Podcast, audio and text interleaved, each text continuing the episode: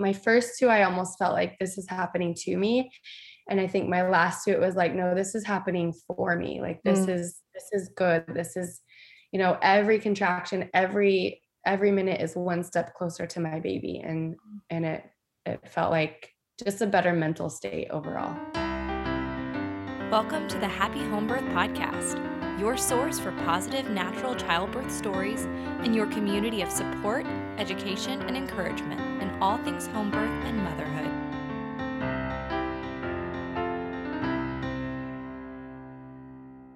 What lessons have you learned through your pregnancies, labors, and births? Did you learn to surrender? Did you learn that you're more powerful than you thought? Or did you learn that your baby may be born on Valentine's Day, even if you really, really don't want him to be? hey there, happy home birthers, and welcome to episode 136 of the Happy Home Birth Podcast. I'm your host, Caitlin Fusco, and this week we're speaking with Erin Wilkins, whom you may know on Instagram as Essentially Erin. Erin has had all of her biological babies at home, jumping on the home birth train eight years ago during her first pregnancy even though she was working as an RN. I know you're going to love this episode. I was also blessed to have my best friend and fellow home birth mama Emily join the conversation, my co host this show, and it was so fun to get her perspective on a number of questions and topics. She's growing a beautiful community over at Emily underscore authentically if you want to follow along. Now, before we jump in, let's take a quick moment to thank our reviewer of the week, Lexi Fab, who writes, the podcast I've been missing in my life. This podcast is so needed in the world of birth. It's so encouraging and hopeful and will give you all the feels. I love hearing all the unique stories from the variety of mamas that come on to share. It's perfect for all walks of life and is so relatable, even if home birth is a topic totally new to you. And if you're a birth junkie, then this podcast is definitely for you. Thank you so much, Lexi. If you'll email me at caitlin at myhappyhomebirth.com, I would love to send you a Happy Home Birth podcast sticker. And if you're gaining value from this show, would you hop over to Apple Podcasts and leave us a review? They're basically Christmas presents to me, and they help tremendously with this show's reach. Okay, let's jump in. Please remember that the opinions of my guest may not necessarily reflect my own and vice versa. And this show is not meant to prescribe or treat, it's an educational tool, so continue to take empowered responsibility for your health and your family. Erin, thank you so much for coming on the Happy Home Birth podcast. Thank you so much for having me. I'm so excited to be here and talking about my favorite subject. Uh, well, it's also my favorite subject. And I also have a co host on the show today, my very wonderful friend, Emily. So, Emily, you want to say hi as well? Hey, uh, my name is Emily. I'm a hairstylist in upstate South Carolina, a wife to um, my high school sweetheart of 10 years, and a mother to uh, two sweet kiddos. One the Lord blessed us through adoption, and one through home birth last year. Very nice. And Erin, would you take some time here at the beginning to introduce yourself to the listeners? Yeah, sure. So my name's Erin. Um, I am a registered nurse. I'm a mother to five children. I have one stepdaughter, and then I've had four with my husband now. Um, all of my babies have been born at home. Um, we just moved from California to Tennessee about six months ago. And yeah, I do lots of um, educating and just trying to empower others online on Instagram and working on some other things as well. So you've got a lot going on and yeah. I'm curious to hear just from the very beginning. So you already mentioned, you know, you're a registered nurse and you chose home birth with all of your babies. So what was that like? How old is your oldest? My oldest is eight. Okay. So, what was that like eight years ago when you were considering where and how you would give birth? Yeah, it's so interesting. Um, I feel like my story's a little bit unique in that. Like, it seems like home birth and maybe it's just the community I have now, but it seems like home birth is becoming a little bit more popular. At least it's being talked about more as an option. Whereas eight years ago, it was like, what? you're you're doing what like it seemed crazy to people when i told them that i was going to have my baby at home you know um especially as a nurse and like why why would you do that there was a lot of questions and a lot of fear surrounding what if something goes wrong like just you know a lot of unknown with that. But it seems like that's changing a little bit which makes me happy because i i love i've loved having my babies at home. So as a nurse um, you know i went through nursing school rotations. I learned all about um, birth and pregnancy and everything that happens in the body and the process of um, you know what what role hormones play in labor and getting ready your body ready for labor. Just this incredible thing that happens to women as they're going through birth and this natural process that makes it like so perfectly harmonious right? And um as i was going to as, as, as i was learning about the birth process and simultaneously doing my birth rotation so i was witnessing birth in the hospital, um, for me, it just felt a little bit like there was no judgment on anyone doing it this way, but I just, I recognized early that I wanted to experience birth in the way that it was intended, meaning no intervention. Mm. I wanted to know what it was like to feel like all the hormones and all those sensations because it was such a perfectly designed process. And I just didn't want to numb anything. I wanted to experience it the way I was meant to experience it. And so when I got pregnant with my first baby, it was immediately like, okay, I got to find midwives. And I was actually seeing an OBGYN simultaneously because I wasn't 100% sure. And I wanted to just explore all my options. But it was maybe, I don't know, 20 weeks or so that I decided to just pursue the home birth and use my midwives. Yeah, that's amazing. And one question that I have heard over and over again when making that decision beyond the, okay, what if something goes wrong, but also getting your husband on board because oftentimes you know this information is kind of shocking it's like you you want to do what mm-hmm. and yeah. so what what was that like for your relationship how did you and your husband navigate that together yeah Good question. Um, I actually haven't, I don't think anyone has ever asked me that question in terms of like, um, I get asked all the time, like, how do I convince my husband? Or, you know, I want a home birth, but my husband doesn't. Like, what can I do? And it's been so long since I've even thought about that conversation I had with Ben, my husband. Um, I think he is someone who he really respects me and my opinions, especially as a healthcare provider. And also, is like, well, it's your it's your birth experience and I'm going to support you in what you want to do. But you know, he has had the experience too of having a daughter in a previous marriage who was born in the hospital. Um, and so he, in the beginning, he was a little bit like, well, why don't we just do it? I remember him being like, why don't you just do it like everyone else? and yep. it's funny now because after being married for 10 years, I think he realizes that there's not really very much very many things that I choose to do like everyone else. So he's right. probably like, that was like the start of, of things. But um, it just took a little bit of, you know, explaining here's why I want to do it. And here's why I think it's going to be great. And, um, you know, he was pretty much on board from the beginning with very little um, convincing on my end. It was more just about educating and telling him that this is what I wanted and he was very respectful of that decision. So yeah, he was he was on board. That's wonderful. And I do agree that a lot of this boils down to education. And unfortunately, societally, we just don't have a lot of that. You know, we're told what birth is. We're told that it's dangerous and scary. And so, of course, when I think of when I hear these mothers saying, you know, oh, but my husband just is not on board. Well, of course he's not. He's heard these horror stories and he wants to protect you because that's, you know, that's the role of protection. And so it really comes down to working together as a team and showing the education, showing the research. Oftentimes it's meeting with the midwife and hearing them explain what this is like to really just bring your husband alongside you in this journey because it is the two of you together.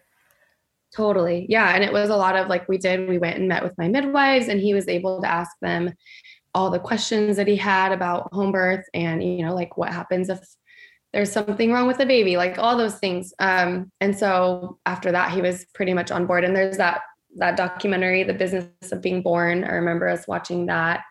Um, so yeah just a few things. And he was like just a little bit of education goes a long way i feel like on on the topic Absolutely. So, I would love to hear what that first pregnancy was like for you and then, you know, kind of get into your birth story a little bit.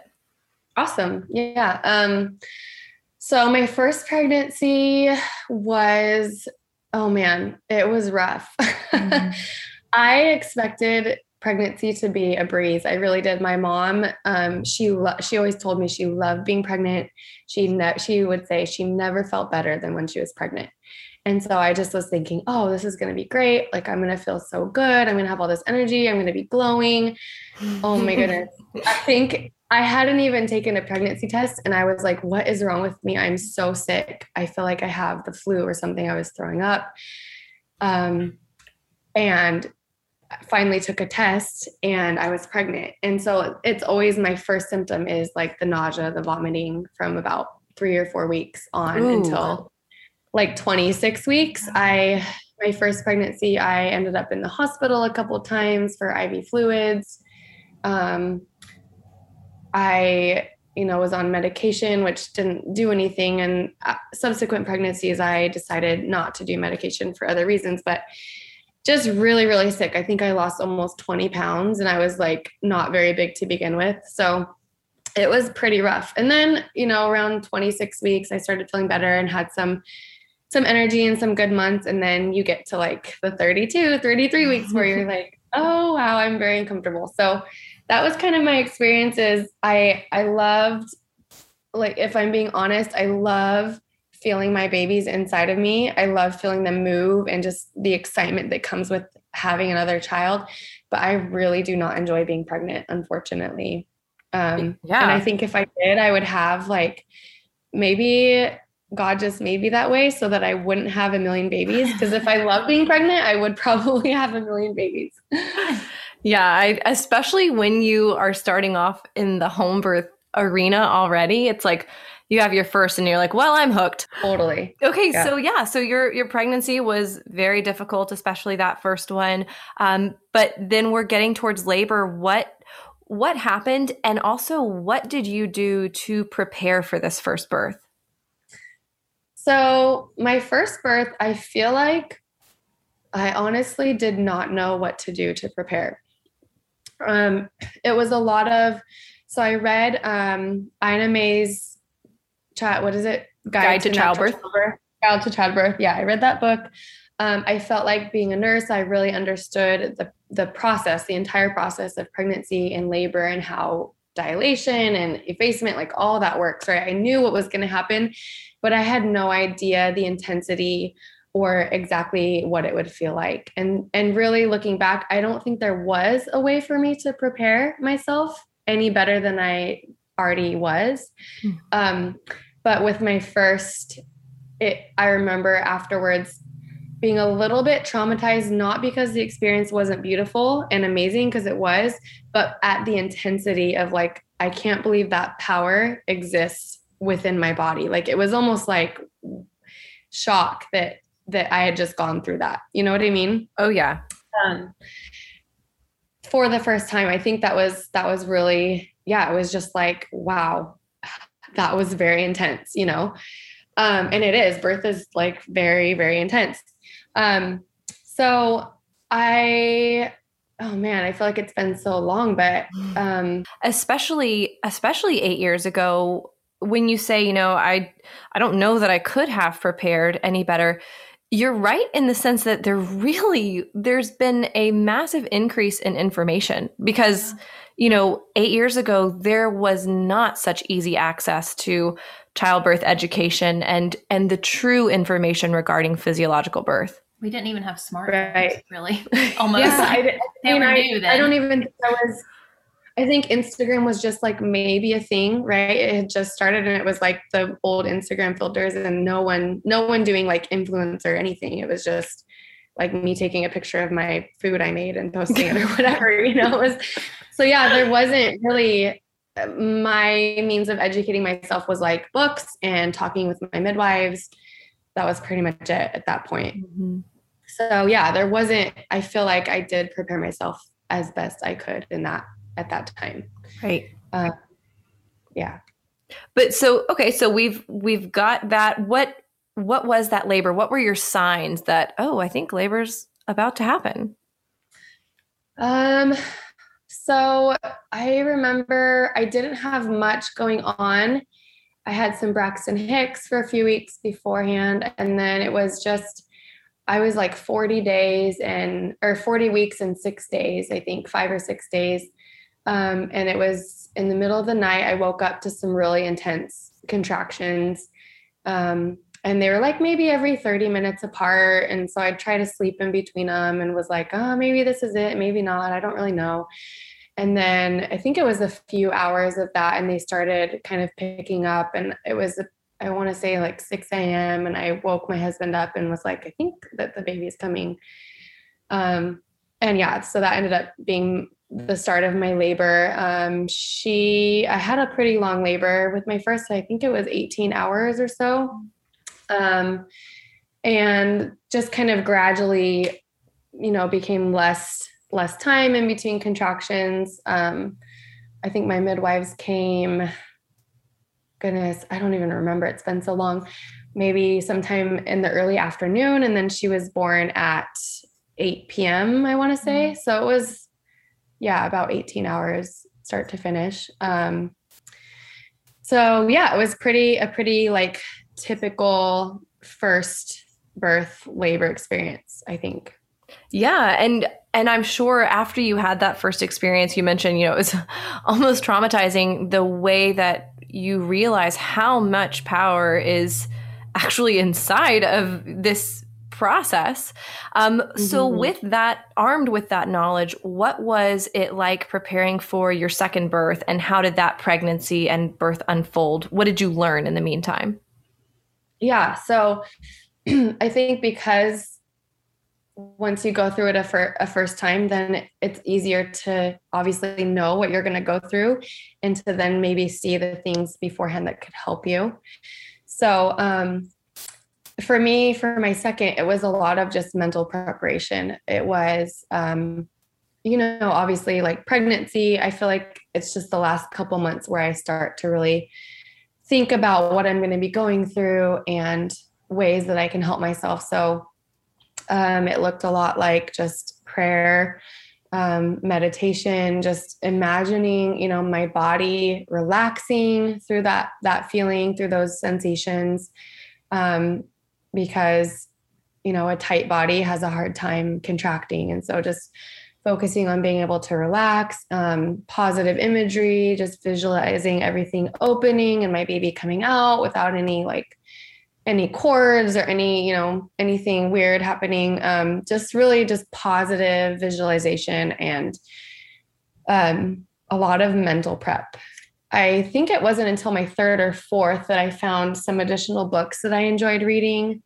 Um, there's like The Gift of Giving Life which I love I love the parallels of like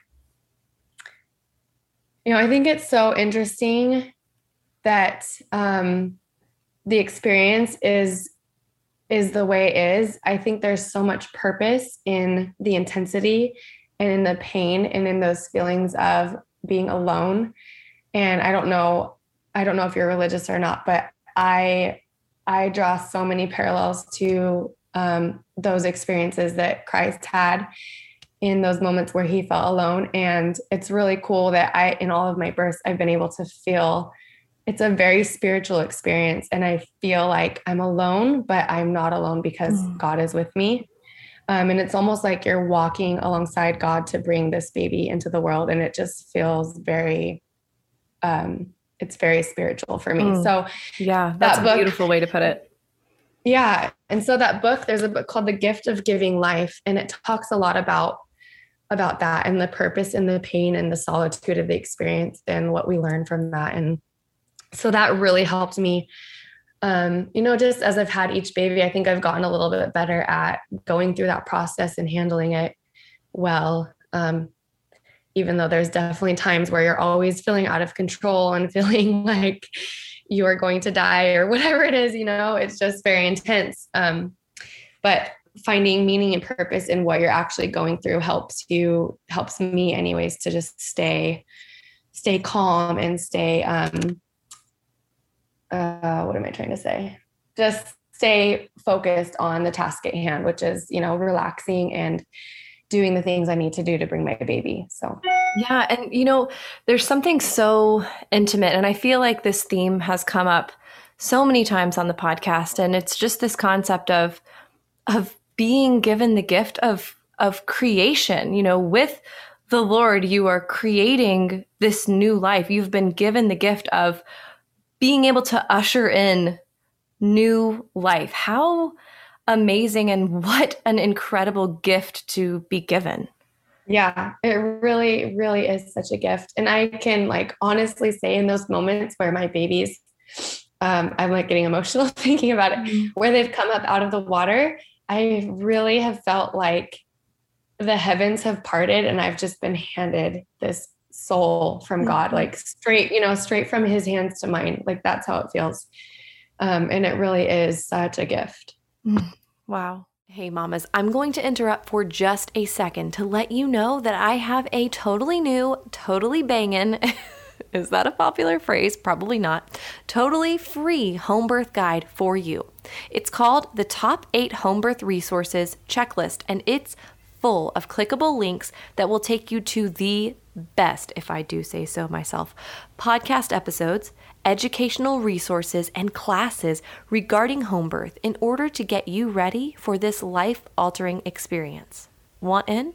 Just head to myhappyhomebirth.com forward slash top eight, that's the number eight, to get your hands on it. Okay, back to the episode. And how did that look with this with this birth? Um, with my 2nd mm-hmm. Which one? I'm like, which yep, one are we talking We're about? on two for now. um, so Capri was my second. She was, she was my little peanut baby. So she, um, so all of my births, I've had cervical lips, and I don't know if anyone has had one of those. But have you have either of you had that experience? Yeah, no, I didn't have a cervical lip. I have been I've attended a number of births with them. Oh my gosh. It is like I'm like, that is like the one thing that just like is like the thorn in my side of my mm-hmm. birth stories. And I've had to really accept that. It makes it so much hard, like it harder. It takes, you know, the experience that's like a 10 out of 10. And it in those moments where we're like dealing with my cervical lip, it's like 20 out of 10 intensity. Mm-hmm. I like wish so bad that that isn't part of my story and i don't know why i even wish that because it they've ended up being beautiful and i have my babies and they're amazing but it just has made it so much harder so for those of you who don't know a cervical lip is basically just where your cervix um, gets trapped. Either you know it's stuck between there's a lot of pressure from the baby's head on your pelvis and the cervix can get kind of trapped between the head and the pelvis or it gets really swollen and so you can't fully dilate. And when you have contractions rather than it pulling back it just kind of is trapped. Um, and so my midwives have had to go like reach inside of me and during a contraction like force it back and it is like i can't say how painful it is um, i have a bar of chocolate still that has teeth marks in it from me like biting down on this bar of chocolate it's kind of the worst anyways so after I got all that, so sh- I was in labor with her. Um, I actually went into labor with her on my due date. Um, and her labor was about nine hours. She was born, goodness, when was she born? I want to say like 5 30 in the morning. Um, I put my oldest daughter to bed. She was like 20 months at the time. And um, laid down on the couch and I'd been having a few days of prodromal labor, so just false false labor um, at night. And so I lay down on the couch and contractions started and I just was thinking, oh, it might, it might be another night of, you know, this, and then they'll kind of die off. but um, they just kept picking up in intensity. And so called my midwives around midnight, I want to say, and they showed up and um, yeah, she was born about 5:30. Um, I got stuck. My labor kind of stalled at a, I was, I think I was like a five or six, and I had a cervical lip. And so we had to work past that. And then after that um, cleared, after we got that cervical lip out of the way, I had her, I think an hour later or so. Um, and she was tiny. So I feel like I really had to to like breathe her out rather than push her out. I was trying to have her not come out so fast because I didn't I didn't want to tear and I just felt like she was going to like fly out of me. I remember almost feeling like I had to keep her in a little bit. Mm. Um so I really just like breathed her out. Um and yeah, she was just the sweetest little thing. She was I mean she wasn't even that tiny. She was like 7 pounds but my first baby was almost nine, so she felt little and very small comparatively. Yeah. yeah, yeah. So yeah, that was her her story, and um, yeah, hers. It was definitely easier for me to cope through that experience than my first, and just mentally knowing what I was going through, and that I was going to be okay. Um, right. And it was all just part of the process, you know. Mm-hmm. And do you, with all of your births, have you given birth in different positions or do you typically find yourself in the same place every time? How does that look?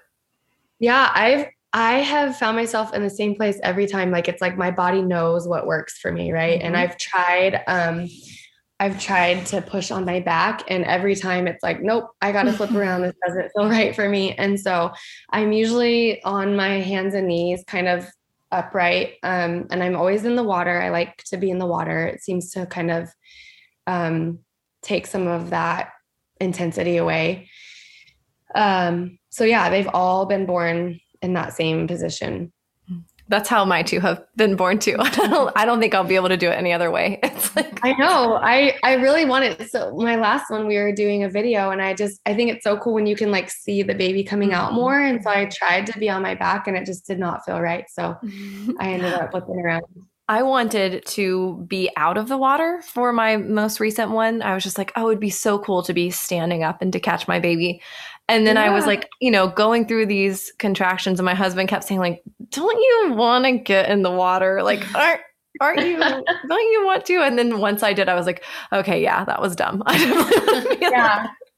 I know. I'm always the same way. I like want I have all these ideas in my head of what it's going to look like and then it's like nope this is what my body wants to do and i'm just going to do what my body wants to do it's tried and true yeah. Yeah. Okay so so first two and then what about your third pregnancy? How how was that one any different from the previous? Yeah so my third pregnancy um so i found out we were having a boy. So my first two were girls and then um with my boy i wasn't as sick um so that was a little bit nice. I i was still pretty sick but not as not as deathly sick. So um, a little bit more weight gain, just felt a little bit healthier overall throughout the pregnancy.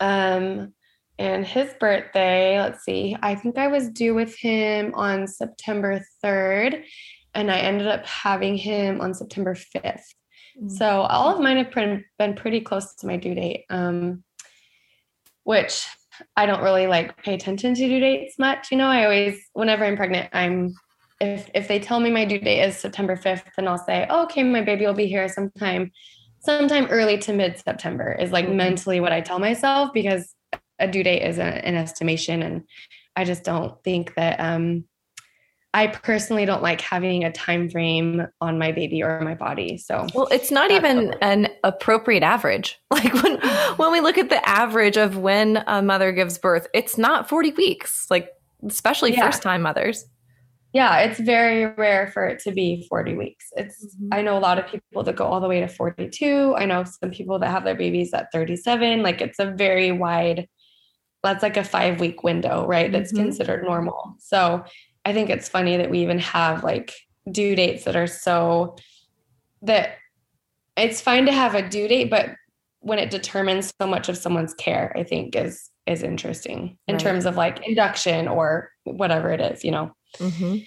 Um, so, so yeah, um, very similar. Like all of my stories have been very similar. I I put my kid, my older two girls, to bed, and then I laid down on the couch, and I had been having a few days of of labor, so I I knew it would be you know within a few days that I would have the baby, and um, laid down on the couch and just started, um, excuse me, started having contractions.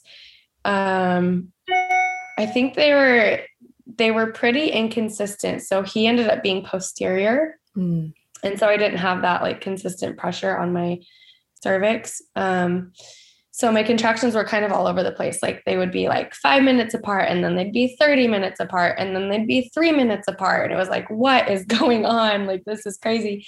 So, of course, my midwives and I were in contact, and they ended up coming. Um, he was posterior, and again, I had a cervical lip. So, um, they do what's called one thing they've done to help me is it's called the hula dance. I don't know if you've ever seen it, but they basically have me get on my hands and knees and they grab my hips. And as I'm contracting, they like rotate my hips, kind of like I'm doing the hula. Hmm. And what that's supposed to do is rotate the baby into a more um, favorable position for just consistent labor and for birthing the baby. So they were able to turn him from posterior to um, I can't even remember anterior. Anterior, thank you. Mm-hmm. So the right direction that's like more favorable for them to come out, right? Um, and and then with that, we also had to get my lip cervical lip out of the way, so mm-hmm.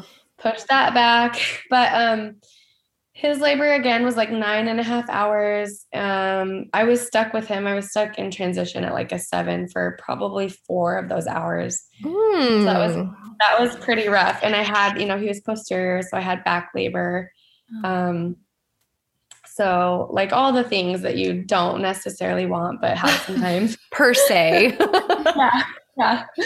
Um, and yeah, but once my cervical lip cleared, it was like I went from it was like my cervix was ready. I went from a seven to a 10 in like two minutes. And I remember I got up to go to the bathroom. I had to I had to pee and um I was like, oh, I felt him like drop down into my birth canal. I was like, oh, I gotta get off this toilet or he, he's gonna come on the toilet. I like refuse to have my baby on a toilet. I'm like, no, that is not gonna be me, even though I think that's fine for some people, but I, I just have a weird thing about that, I guess. You wanted so a different went, type of water birth. yeah, different type of water birth, exactly.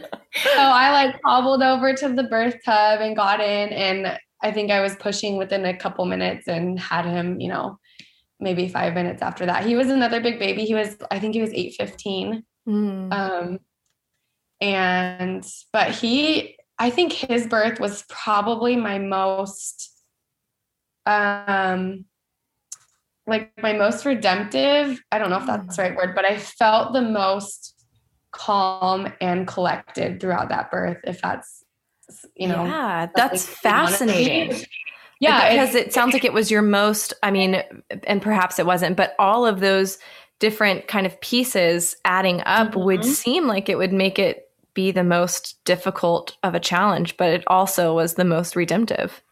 Yeah it was and i felt like even though i knew all these things were i was going through like i just the whole time i was able to pretty much stay calm and just understand like this is okay. This is a part of my journey. Like, this is not going to break me. I'm going to be okay and I'm going to have my baby. And it just helped me stay very, yeah, just calm and collected throughout the process. So I felt like his birth was really, um, just really a good one. It was, it was a good story. So, and they're all good stories, but yeah, it just felt very redemptive for me after having a couple that felt very out of control, maybe a little bit um, scared of the intensity, like those kinds of experiences. So, yeah, there's uh, definitely a different feeling of that, like kind of birth happening to you versus you being a part of your birth. I know I experienced a difference in that from my first birth to my second. Totally. Yes. That's a great way of saying it is yeah, like my first two, I almost felt like this is happening to me. And I think my last two, it was like, no, this is happening for me. Like this mm. is this is good. This is, you know, every contraction, every every minute is one step closer to my baby and and it it felt like just a better mental state overall what was that uh the, what was your initial postpartum like too if you're you're experiencing this intensity but it's also married to this feeling of redemption like how did you feel when you reached down and brought your baby up oh my gosh. Like are there even words? I mean i feel like like superhero like what you know goddess like what are the words you just feel ma- it's like your body is magic. Mm. um it just feels transformative in every way. It's like a rebirth of the mother too. Mm-hmm. and i talk about that a lot is you are birthing your baby but you are also born a new stronger more empowered you know um, more courageous person. And i have felt in those moments where i'm lifting my baby up this just wave wash over me and it feels like i'm being born again as well. Um yeah just the best the best feeling in the world like nothing like it. Oh that's beautiful. And so finally we're getting to this most recent pregnancy at this point you know you have learned a lot you you're like you're a home birth pro so what was this fourth pregnancy and birthing experience like? What did you do? Did you do anything differently this time around? Um, I didn't I didn't do too much different. I would say just maybe more, like more prayer, more meditation, more positive imagery because I I think I saw how much those things helped me with my third birth. And so it was like um you know, I just I focused on that a little bit more towards the end and creating my birth bubble. That last month of pregnancy, I'm really like I really turn inward and I um, kind of tune out the world and things that are going on outside of me and just focus on my spirit and my body and my mind and like making sure that I'm very um there's no clutter going on you know that i'm able to just be in tune with my body and my baby. And and so i think i just spent more time doing that with this fourth baby. Um, and you know more time with my kids just recognizing that every time you have a baby um, it's this amazing thing but it also it changes just the whole family dynamic. And so you're saying goodbye to a family of five and now I'm a family of six. And so just taking the time to um, soak up those last weeks and days as a family of five or, you know, whatever the number would be. But just more of that mm-hmm. with my fourth. And at this time, especially with your fourth, you know, you already had this platform. So what was it like sharing your your journey with other women and mothers as you were going along?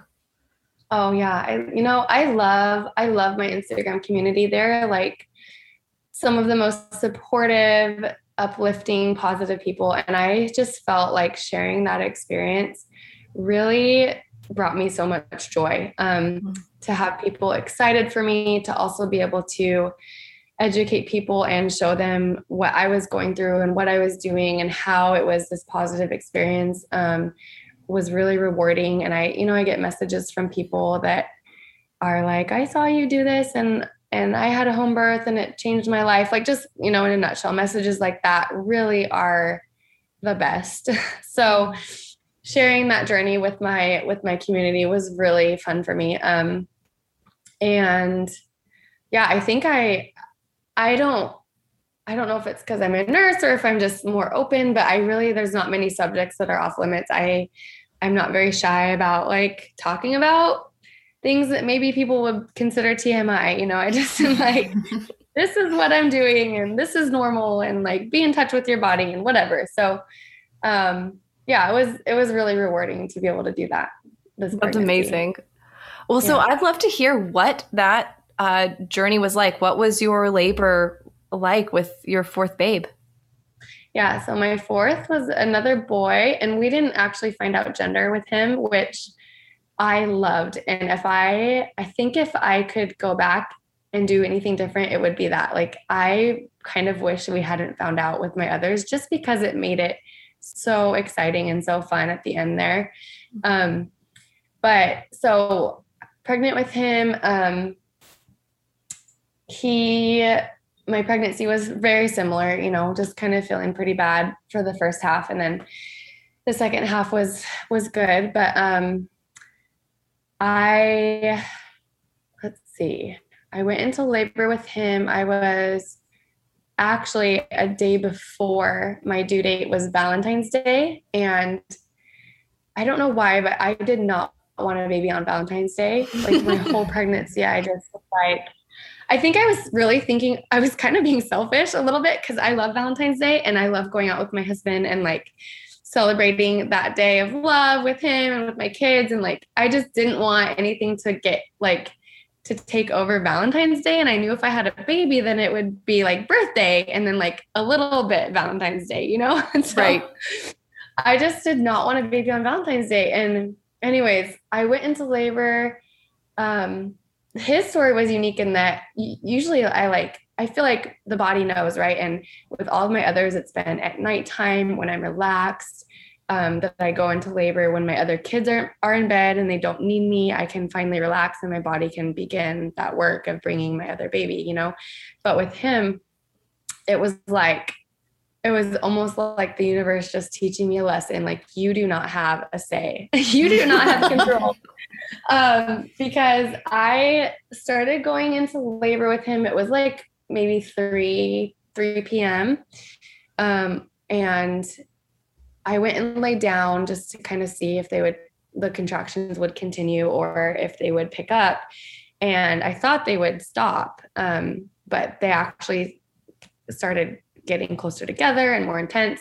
So I called my husband and I kind of let my midwives know what's going on, which, you know, I've had all my babies with my midwives. So they know me very well. They know my process. They know like the time frame. I'm not someone who has my babies in three hours. You know, it's kind of like, well, let's just like wait a little bit. Let us know when you need us. You know, it's just very casual like that. So, um, but I was just laying down. I think I had my mother in law come and get my kids so that I could just kind of relax a little bit um, and I was timing contractions and I I want to say it was a few hours and I was like, okay, yeah, like this is this is labor.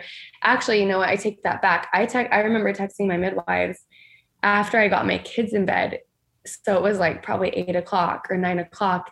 And I'm like, uh, I don't know. I think I don't think you need to come yet, you know. And they're like, Are you sure your con- your last few contractions were like three minutes apart? like, we feel like maybe we should come set things up so we can, you know, not be having to rush around. Like, is it okay with you if we come? Which I love that dialogue, by the way, between like myself and my midwives, where everything is like you you need to give us permission right? Like mm-hmm. is it okay with you? This is what we think. What do you think? Like there's it's a very cooperative relationship which is unique and special i think so. And important. Um, i mean it's so important the way it right? should like be. the way it should, yes exactly. The way it should be should be for sure. Um so I was like, okay, yeah, maybe they're right. they they came and you know, it was probably midnight. No, was it midnight? I don't know. It wasn't midnight. It was like 6 p.m. So my time frame's off. Anyways, I think they came at like six o'clock is when they showed up. And I remember thinking, like, oh, this is so great because they came and they checked me, which they don't usually check me, but I I just wanted to know this time. I was at a six and it was six o'clock, and I was thinking, okay, like maybe I won't have a Valentine's baby. Maybe this baby will come, you know, on the 13th, and I can not have Valentine's Day baby, which is what I was hoping for. And everyone's like, oh, yeah, like you'll probably for sure the baby will be born before midnight, right? Well, um, of course, like, no, that's not what happened. So, um, I, it was like 10 30 I had been laboring my, my so this time my girls, I wanted my girls, they were seven. Were they seven yet? No, I think, yeah, they were seven and five. And I felt like they were old enough to to see, you know, to kind of see me go through this experience. I wanted them there. I wanted them to um just witness this incredible event in their lives and in mine, you know.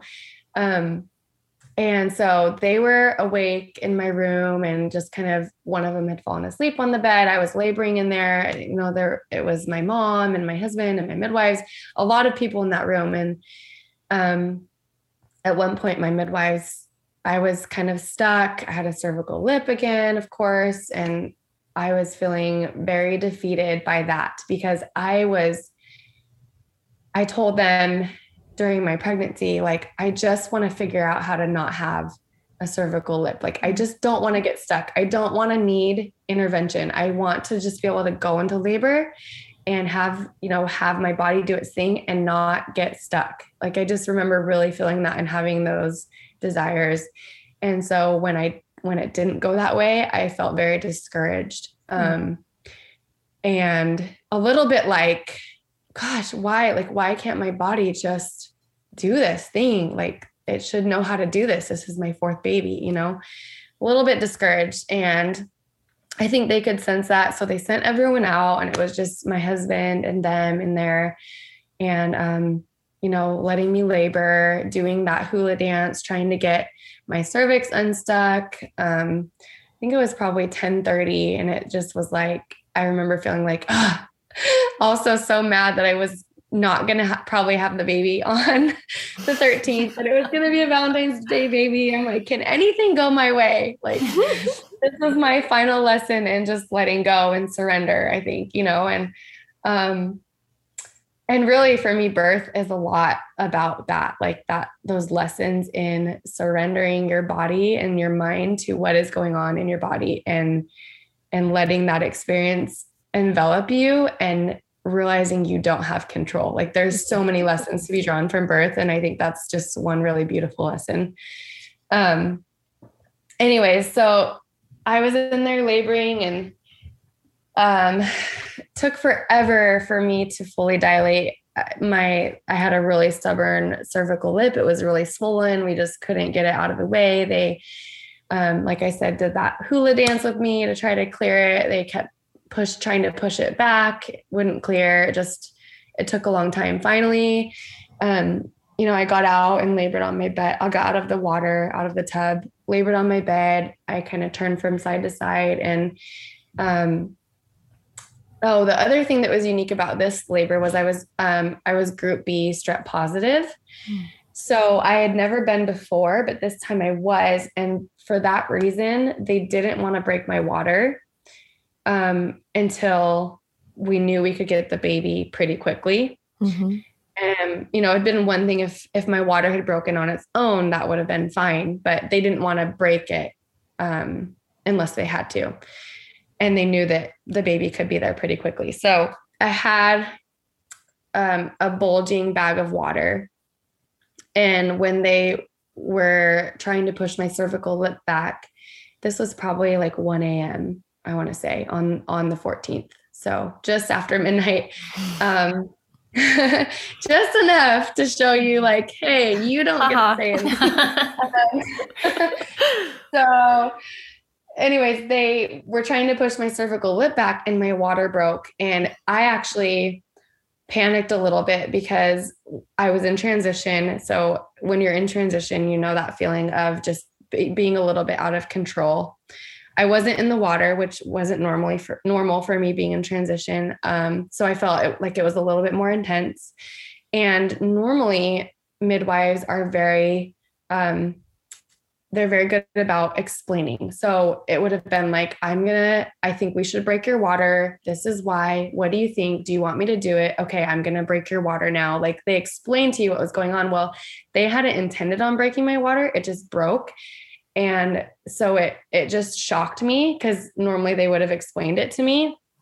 Um, and also when your water breaks, it like really intensifies those already very intense feelings. So I kind of had a moment of like, panic mm. a little bit and um, which isn't normal for me and um, anyways they had to i remember my midwife at one point like grabbed my face and was like erin erin like you're okay you're okay um, and and then it was like oh yeah okay i'm okay but it just took someone like pulling me back to my body and being like you you're okay like you're not you're not this out of control, you know, like you're not to die. Everything's okay.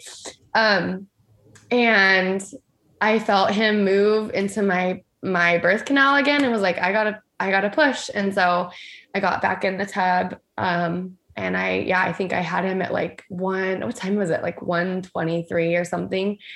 Um, and everyone had been out of the room. And so I really wanted my girls to see him being born. So I remember being like, you guys got to get them quick or they're to miss it. Cause I was like having that baby pretty fast. So they came running up the stairs and um, I was really ready to be done with this labor. I just, um, I felt like, you know, you get to that place mentally where you're like, I will do whatever it takes to get this baby here. Mm-hmm. And I was there. Um, and so I got in the water and I just like pushed with all of my might. And I, oh, the other thing that started happening too was I started having leg cramps. So like oh, Charlie no. horses, like as I'm pushing, I have Charlie horses in my calves. I'm like, come on. Like you can't even put magnesium lotion on in the water. No, I can't do anything. It was like I just have to get this baby out because that is the only way that this will end. And so I pushed with like all of my might and um yeah, it was just a couple pushes and he was he was born and I oh man, I I think the last 30 minutes of that was such a whirlwind that when he was born it was like shock. It was like what just happened? like, and even my midwives. So the other thing with him too was um, we talked about this later because they didn't want to they didn't want to worry me during his birth, but they were a little bit concerned about him because of his heart rate. It was really, really high during labor. Um, and so they were, I think, just as eager to get him out as I was. Um, and so everyone had this like relief wash over them, like, okay, it's over. She did it. The baby's here. Um, you know, and that's how it felt for me. It was just this like shock. And you can see in the pictures, I have pictures and video where it was like, oh my gosh, like I can't believe that that just happened and I did it. And like the baby's here and wow, you know, just all these feelings. So, um, but we didn't know gender and it took me a minute to to like process like that the baby was here, that it was over, that I'd done it and so it was, you know, I, I picked him up out of the water and I just held him to me. And it was almost like I intuitively didn't want anyone to like get a peek at what the baby was uh, because I just held that baby so tight to me.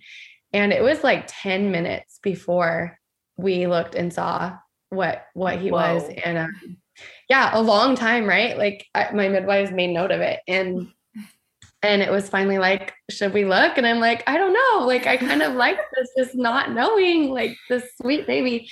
Um, one thing that was really cool about that was my husband was a little bit nervous about um, not finding out the gender because he felt like throughout the pregnancy it helped him it helped him connect a little bit to the baby and knowing what it was which i totally understand. Um, so he was a little bit nervous but one thing that he told me later that i thought was really cool was in those um, in those nine minutes, nine or 10 minutes, he, he just, I'm like gonna cry. Oh my gosh. He's like, he's like, I realized it didn't even matter like what the gender was. I love that, baby so much. Mm-hmm. So it was a really special, special time where we just got to soak in that baby.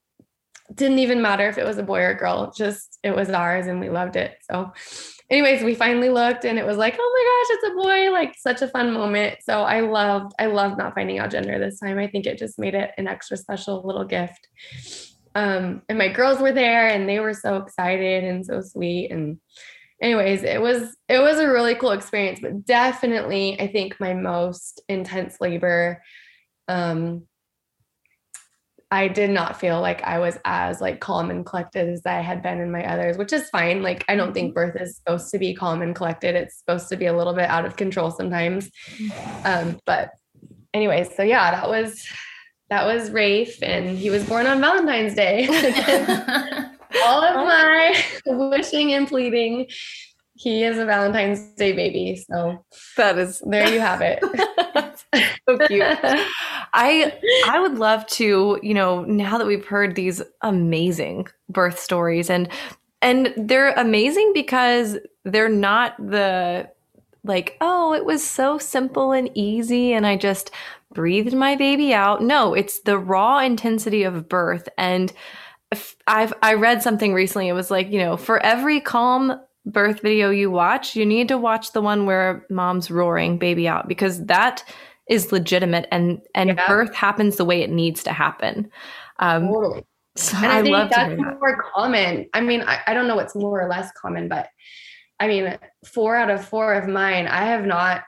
I think I, like I said, I had one where I maybe breathed the baby out, but it was still very intense. Like I felt like my labors, you know, I see those those birth videos where the moms are like smiling as they're pushing their baby out and I'm like that is not me. Like I I feel like I'm like get this baby out like I'm ready to be done. And even though it's this amazing experience like it's it's intense. And so I think I, I I think I saw the same thing you saw too. And I thought that is so good cuz birth is just raw and powerful. And sometimes you're loud and sometimes you feel out of control.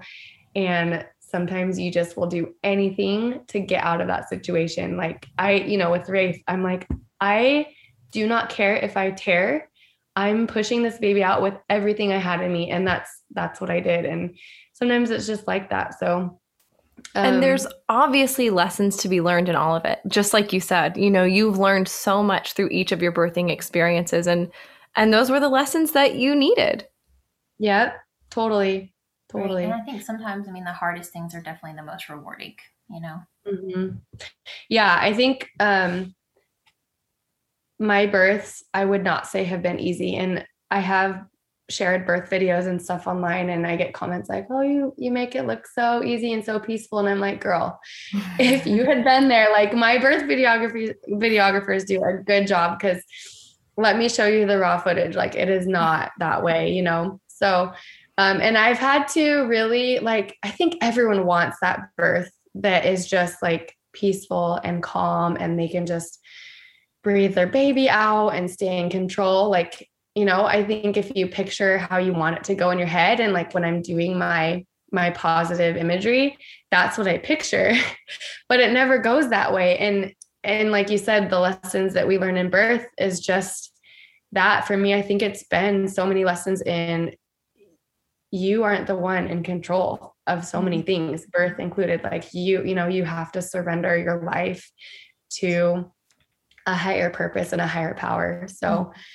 that's a lot of what i've taken away from my birth experiences and I always think like that's also just way above my pay grade anyway. Like who yeah. am I to control this? No, I I don't want that. I don't want that yeah. responsibility. Like I want the Lord to be in charge of that. That's not my thing. Yeah. Totally. Yeah. Oh, so interesting. Okay, so as we uh, finish up these birth stories, we did get a few questions from some of your followers, some of my listeners. Emily, you may have a few questions as well. So, one of the questions we got was How do I explain to my family that I'm having a home birth? Yeah, that's a good question. Um, I would love to hear your guys, your girls' responses too. But I, um, I, I'm a little bit more like I don't know what the word is. Not not unsympathetic, but I try to be sympathetic, but I'm like, listen, this is your body. This is your experience. Why does anyone else get a say? Like you you advocate for yourself and for your baby baby and what you want your experience to look like. And I mean, aside from husbands, because their their opinions are important too, obviously, like they're, you know, they matter. But if you want this, you you make it happen for yourself and tune out what other people are going to say to you that might negatively affect you know what you want to do. Like you're the, you're the one in charge. You have to take ownership of your experience. Mm-hmm. emily what were you going to say? Yeah i um anyone who directly asked i told them what i was doing but unless they directly ask i just kept my bubble I just defended my bubble on what I was doing yeah. and worked yeah. really hard on um, educating myself and having all the knowledge that I needed. But that was just going to be me and my husband anyway. So I didn't feel like the whole world needed to know our plan, you know. And then mm-hmm. afterwards, once I experienced it and it was incredible, I was like, okay, now now I can tell everyone what I did. But I I talk all day long for a living because I'm a hairstylist. And I was like, I don't want to defend myself all day every day when you're already vulnerable when you're pregnant. And so yeah. I just I kept it to myself. And so yeah, that was just yeah, yeah. I think it's important for moms to remember like I, even though now, I mean, I guess in this day and age, people are asking for all of our all medical information, but typically, this, is, this is your private medical information. Like, yeah. this is not something that you have to go shout from the mountaintops. I was luckily in a position where, you know, I was already working with a midwife. Like, I was, I was a student midwife, and everyone who knew me knew I was having a home birth. So I didn't get the comments. Like, I'm sure people had opinions, but they kind of kept them to themselves. But I always like to encourage mothers that, like, number one, you don't have to tell anybody. Number two, just like you said, Erin, like, okay, well, this is this is just what motherhood is. It's making the best decisions for your child and for your family and not letting other people's opinions persuade you to do something differently. That's just how motherhood is. Totally. Yep. Yeah. It's and it's funny because I I kept all of that to myself that pregnancy, but if we ever have any more, like all I talk about now at work is home birth. Like it's literally everyone that saw what I did, all my friends and clients that follow me on Instagram were like, "Wait, what?" You know, they were shocked. But now I would be like, like through my experience and now experiencing myself, I would just tell everyone like you got to yeah. do it. You got to have home birth. you do. I mean, once you do, so uh, man, I love it. I I think people have really good intentions, but yeah, it's. I think it's just shocking when you hear someone having a home birth, and so people don't mean to maybe come across as as like negative or whatever, but there's just a lot of unknowns, and I got a lot of comments. You know, when I was having my first um, eight years ago, like like I said, like why would you do that? You know, that seems unnecessarily risky or whatever it was and and um so i learned to not tell people as well but also i was very convicted and and knew what i want. Like i knew my my why. I had my why. And so nothing anyone said was going to to deter me. But i do think it's very smart to protect your bubble because you you don't want that negative energy. Um you know you just when you're pregnant and especially as you're getting close to your birth you just want to be surrounded by positivity and you're that that affects your baby like the stress mm-hmm. you feel that all affects your baby and your birth experience so i really try to tune out negativity surrounding that um oh what was i going to say um you said something that i had oh i lost my train of thought what was it I was going to say, it. after you have a home birth and the confidence that comes with that, it's funny because I had so many people that just were like, oh, wow, like, thank God, God, nothing went wrong. And instead of that, just pushing that off, I choose to educate people now that I've been through mm-hmm. it. And mm-hmm. so it's kind of cool. Before, like, the old Emily would never have chose to educate people. And now that I've been through it, like, the the rebirth of the new Emily will be like, "Hey, well, let me tell you all about it." Like it's not it's not something yeah. scary. It's not something to be afraid of. Like you know. Well, on that note, that's another question that I mean, gosh, it comes up. I'm sure we've all heard it a bunch of times. But Erin, what do you say to the what if something goes wrong? Like, why would you risk your baby and your safety if yeah. something could go wrong? Yeah. Um, so I love what you said, Emily. And I think once you once you have a home birth, it is like you never go back, right? Like it is it is like why would you go anywhere else? So I my midwives always told me in the beginning, um, birth is just this or home is just the starting place.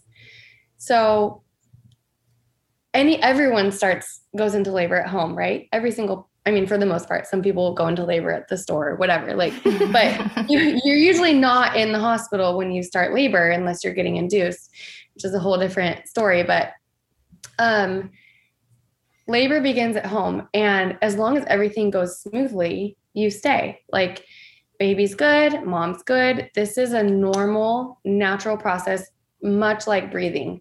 Your body knows exactly what to do and midwives are there to make sure that everything is going smoothly and as long as it, as it is then you don't need to go anywhere if for some reason things are trending in a way that maybe is a little bit concerning i find i feel like midwives i've talked to are very cautious and they're they're not going to take a risk so they're going to err on the side of caution and and go okay maybe things are are trending this way we might want to consider transferring it's never going to be, hopefully, if you have a good midwife, an emergent situation.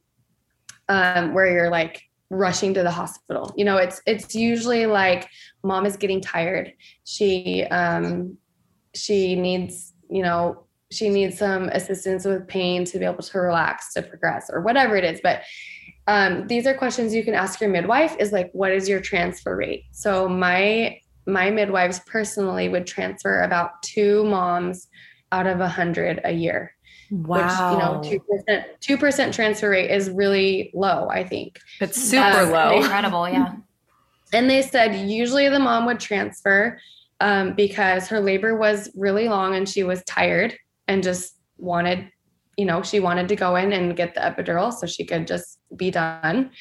Or um, what else? I think that was it. I think they said that's usually the reason they would transfer. It was never like an emergent situation. So I would just make sure that you have midwives um, that you trust that have, you know, that are really experienced and um, or that you know that they're going to be cautious and err on the side of caution. But birth is a very natural, normal process. And a lot of times it just goes better when we leave it alone. Mm-hmm. So, um, being afraid that something's going to go wrong is really a mental state that you want to try to shift. And the way I think you can shift that is by educating yourself in the process of birth, how it works, what happens, um, what different interventions, you know, what happens when you get an epidural, what happens when you do Pitocin or when you strip membranes, those all come with risk as well. And so, um, really, education is the key to eliminating that fear that something is going to go wrong. Mm. Chances are, if you leave birth alone, most of the time it's going to go really, really smoothly. That's great. I think that another important aspect of that is also educating yourself in the statistics of home birth. You know, when we're comparing, just like you said, you know, your midwives have this incredibly low transport rate. Well, all of those people that are giving a birth at home are not having C sections. Whereas mm-hmm. when we compare statistics of hospital to home birth, what is it? 5% of hospital, of, of planned home births and, and cesarean section versus 32.6 mm-hmm. and upwards in mm-hmm. in the hospital i mean we've got to consider the risks of giving birth in the hospital you know that's that's yeah. something that's important totally and i think people assume that because they're in the hospital it's safe um, and it is like hospitals are great if there's a true emergency they're great at handling those things but i think with a normal process like birth they're not so good at just leaving things alone. Mm-hmm. And and sometimes when we feel like we need to fix things or hurry things along, we end up causing more problems than we're actually helping. And um, you know, it's so many times I hear like, if I hadn't been in the hospital, I would have died. And I'm like, I don't want to like downplay that fear or those feelings for people, but I would really love to know what they did before you ended up in that situation that could have maybe contributed to that experience that you had mm-hmm. Where you right. almost died or or whatever it was, you know? So because birth really shouldn't it shouldn't be that way. So that's how um so how I answer that question, what if something went wrong is the difference between midwifery care and OB care is how preventative midwives are. Like they troubleshoot yes. things at the very beginning when they're it looks like nothing, like it could be a fluke. They they tune mm-hmm. into everything that's going on with the mom. You know, like if your blood pressure is up a couple points, then they're gonna, you know, figure out what's going on, or you're not low risk anymore. So I think what's interesting yep. is when people think it's crazy to have a baby at home. Well, you're actually like they're finding all of those risks before they happen and troubleshooting them and figuring out mm-hmm. what's going mm-hmm. on. And then that way, like, you don't have many things that, I mean, of course, things can, could happen, but you would know way ahead of time. You know, like yeah. it's not, like you said, it's not an emergent thing. You know, yeah, birth, like the birth itself. Yeah, the birth itself, like there's usually things leading up to that you can do to make make the process go more smoothly. And I think mi- midwives don't have surgery to rely on, like doctors. And this is nothing against them, but they, if something just doesn't go right, they can just operate and remove, you know, like you said, the 32% cesarean rate. they have that to fall back on and midwives really don't. They just have prevention and um and they're really good at prevention. So yeah I right. about and part of that reason that they are so good at prevention if we look at prenatal care and we compare what's going on in midwifery prenatal care versus your typical obstetric prenatal care. I mean they're worlds apart and your midwife knows what your baseline normal is and she knows what your baby's baseline normal is. She has a relationship with you and with your body and and knows the intricacies of you as a whole individual. Whereas, you know, if we're having 15 minute in and out appointments with our OB and they have a million clients or patients, like it's just not the same level of intimacy and understanding. Yeah. And, and when we talk about prevention, so much of it is like, you know, I'm taking supplements throughout my whole pregnancy that are going to help me postpartum and help me during birth. Like they they're thinking that far down the road, like things like dandelion that really keep my liver nice and healthy. So as I'm processing all of that extra blood volume that you get during during pregnancy, my liver can handle that and I don't get uh, I don't get toxemia, I don't get preeclampsia. I don't, you know, there's so much of it is preventative with supplements, which are is such an easy thing. And I wish we would just see more commonly or you know alfalfa i start taking at 28 weeks which um, helps with clotting factors. So that mm-hmm. postpartum i don't lose too much blood. Like those kinds of things are what a lot of midwives are are doing that really help the process right. be Such, less. Yeah yeah, such holistic care. And mm-hmm. if anyone who's listening is curious to learn more about that what if something goes wrong question, make sure that you check out episode 59. Um, that's with myself and the midwives at Beautiful One Midwifery. They do a phenomenal job of going through the common emergencies and how those are handled at home. Um, so, then another question that we had, which I just find really fascinating, is overcoming fear of non medicated birth. So, what mm-hmm. would you say to that? Yeah, it is interesting. Um, I think that so commonly, like when you see people giving birth in like movies, it just like the girl looks like she's gonna die you know? And and i said that a few times in my story like you feel like you're gonna die and it's not i don't think it's from pain i think it's from being out of body and the intensity. Um because i wouldn't actually say that the pain is that much. It's it's more i describe it more of an intensity and like out of body experience. Um but you you know you see hollywood really um lay down the drama thick when it comes to birth. And so I think it it is scary to a lot of people and it looks scary and and the thought of a baby coming out of your body like what? That's crazy right? Um but um like i said i think that there is so much purpose in experiencing that as we were intended. Um going through that pain, walking, quote unquote, walking through that fire, um, you gain so much more than you lose during those hours of hard. Like you, the empowerment that you feel. And I just did that. Like that was the hardest thing I've ever done. And I did it. And look at, I have this baby in my arms. You know, there is nothing that will prepare you more for motherhood and the task the tasks that are before you because motherhood is hard. Mm-hmm. Motherhood is challenging. There are painful moments in motherhood. There's nothing that will prepare you better than experiencing that birth like in the raw flesh as you were intended, I believe.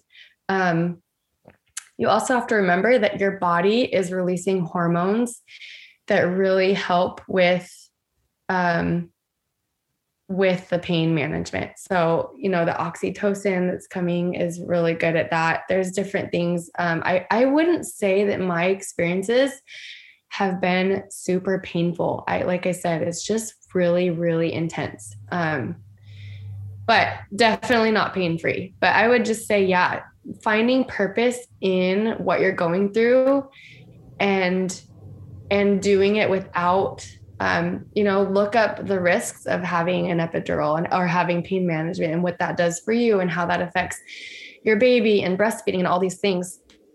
Um, you have to have a strong why for sure because otherwise if you if you just go into the hospital like i want to do this without medication there's going to come a time where if you don't have a really solid why and the right support you're going to be you're going to be wishing for that epidural. So um having a why and just educating yourself and recognizing that there is purpose in what you're going through beyond what what we see here um you know and what how that will prepare you for motherhood. Mm, that's beautiful. Emily do you have any other questions? Um, no i was just going to say to the excruciating pain part the way that i prepared myself for that was just to equip myself with the tools to know how to cope through it. And i think the mm-hmm. education of knowing like deep breathing and having counter pressure and having a list of things to go through. So I had a plan, you know, that helped me um, not be afraid of the fear. And then also, like you said, with the the risk and the interventions of epidurals or of pitocin or whatever, like knowing like that's unless I had to, like I I want to feel everything up to the point that like I don't I'd rather choose that over the risk any day. Yeah. You know? Yeah. Yeah. And you're so right. Like having the right tools is so important. Um, breathing, knowing how to breathe through contractions will save you. Um, and I think for anyone who's choosing to have um, a, ba- a baby, I was going to say in the hospital, but really anyone, just make sure you have good support. So my midwives are great at, you know, helping me get through those hard parts with the counter pressure, with the um, reminders to breathe and you know different things. The water is really good at relieving some of that pressure and that pain. So just having the right tools to help support you through that is important too for sure.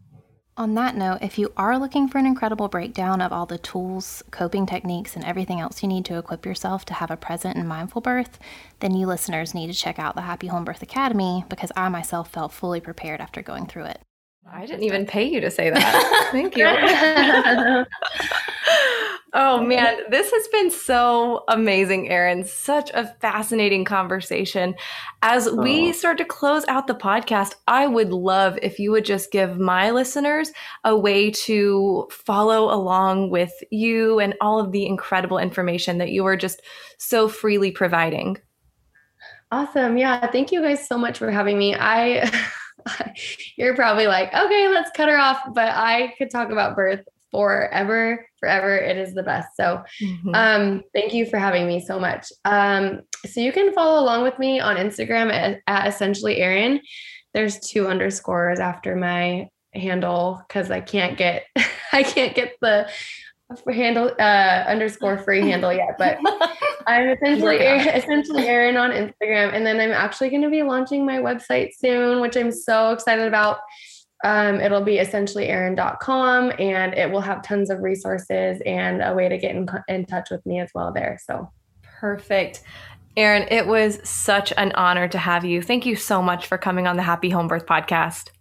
Thank you for having me. It was so fun. What an incredible discussion. As we head into this week's episode roundup, I want to go over a few points that stuck out to me. Number one, every mother experiences labor in her own way. For Erin, there's a sense of solitude that she walks, and I certainly remember that feeling. Yes, we're surrounded with love and support, but nevertheless, we are the only one who can bring this baby forth into the world. This task is daunting, but it leads me to my second point.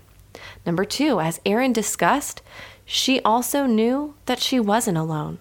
She likened her experience to that of her Savior, and she felt the holiness of his presence in her labor, even during the solitude. There's such a spiritual, connective aspect to birth, and I love how Erin tapped into that during her labors. And finally, every birth brings with it new lessons to learn, to internalize, to add to our motherhood.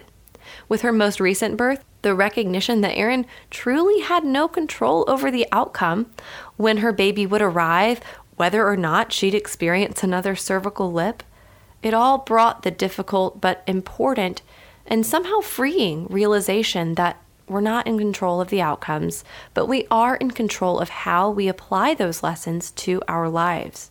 And that's where the beauty is. What a fun conversation that was. Before you hop off, would you take a screenshot or picture of you listening or where you're listening or what you're doing and share it to your stories? Tag Happy Home Birth Podcast, Essentially Erin, she's got two underscores after the Essentially Erin, and Emily underscore authentically, and let us know your favorite takeaway. Okay, my friends, that's all I've got for you today. I'll see you back here next week. Thanks for listening to this week's episode. Are you looking to extend the home birth support, encouragement, and education? Join us in our Facebook group, Happy Home Birth Podcast Community, and check us out on Instagram at Happy Home Birth Podcast.